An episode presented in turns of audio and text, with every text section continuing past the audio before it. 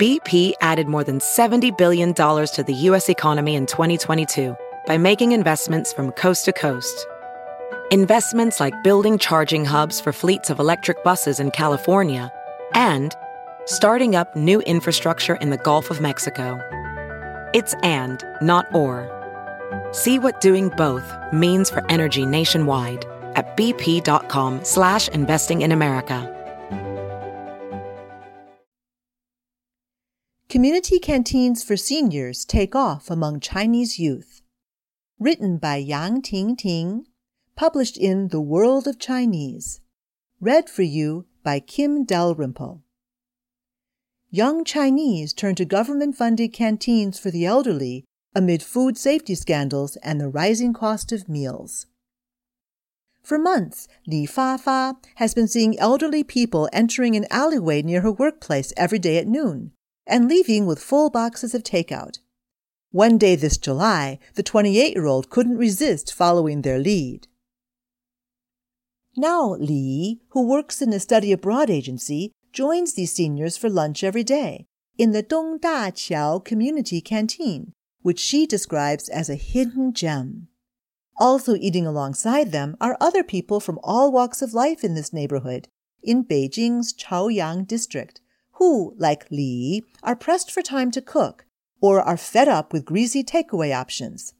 They are increasingly turning to government run canteens for the elderly for affordable and healthy meals, with some also discovering, to their delight, a closer connection with their community. Li was impressed by the cheap yet nutritious food options in the canteen.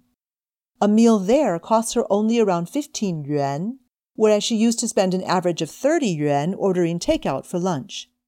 It's cheaper than eating out, and the menu changes every day, she tells TWOC. Through the cafeteria window, I can see the cook preparing dishes, so I felt quite reassured about food safety. Community canteens, 社区食堂 in Chinese, were built in the last decade for the convenience of the elderly, a rapidly expanding population that faces issues with caring for themselves and maintaining social connections as their physical health declines and their children move away from home. Usually operated by third party companies, but subsidized by local governments, they offer discounted meals to seniors over the age of 60. To meet growing demand, Canteen numbers have boomed across the country, but they are still in short supply. According to local media outlet Anhui News, there are a total of 4,892 elderly exclusive canteens in Anhui province alone, serving more than 4 million meals to seniors. Meanwhile, a survey by the local party committee of more than 2,000 residents in Jin Jinsong North Community in Chaoyang District, Beijing, revealed that establishing community canteens and providing convenient food were ranked as the third most crucial issue facing the community, where 40% of residents are people aged 60 or above who take care of their grandchildren or are incapable of cooking for themselves. Another 37% are young people who also lack time to make their own meals. Moved by the challenges faced by elderly people in accessing meals during the pandemic, entrepreneur Zhang Kunlun established eight community cafeterias in Zhuozhou, Hebei province, starting last September, without any financial backing from the government. To increase efficiency and minimize costs, the food is cooked in a central kitchen and distributed to each cafeteria.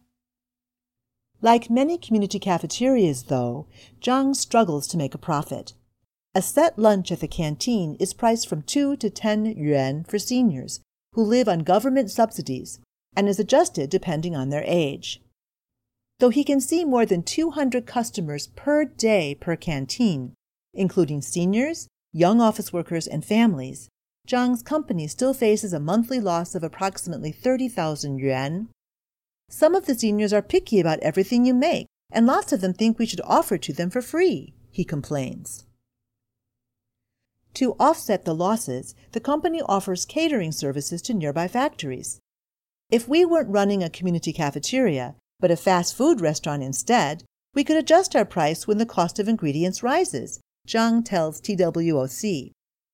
But since they are seen as providing services to the community, We can't increase our price, or residents would blame us, Zhang says. To earn the trust of elders, Zhang Yu, no relation to Zhang Kunlun, who manages a community canteen in northern China's Inner Mongolia region, invites first time customers to dine for free. Despite receiving a rental exemption from the local government, Zhang Yu, who is in her 20s, also finds it tricky to make a profit from the welfare driven canteens. According to Zhang Yu, her canteen can only earn about 5,000 yuan per month after the deduction of employee wages and ingredients costs, mainly because of a lack of customers. Since young people have started eating here, our revenue has been slightly higher. Youngsters are willing to spend about 30 yuan to eat a more expensive set meal, while seniors usually opt for a single dish, she tells TWOC. To attract a more diverse set of customers, Zhang Yu even changed the restaurant's name from Senior Happiness Cafeteria to Community Happiness Cafeteria and started advertising on social media platforms like Douyin, China's version of TikTok.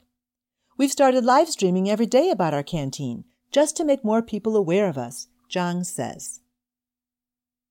These problems are exacerbated in rural places, where the smaller customer base has less money to spend on eating out.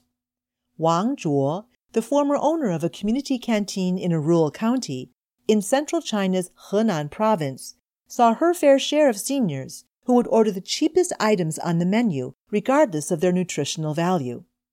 We can't sell food at a high price, and we have to give discounts to the elderly. We can't make enough money to cover our essential costs, like water and electricity bills, rent, equipment, staff salaries, and renovation costs. We're just running a charity without any financial support from our community, says Wang, who asked to go by a pseudonym.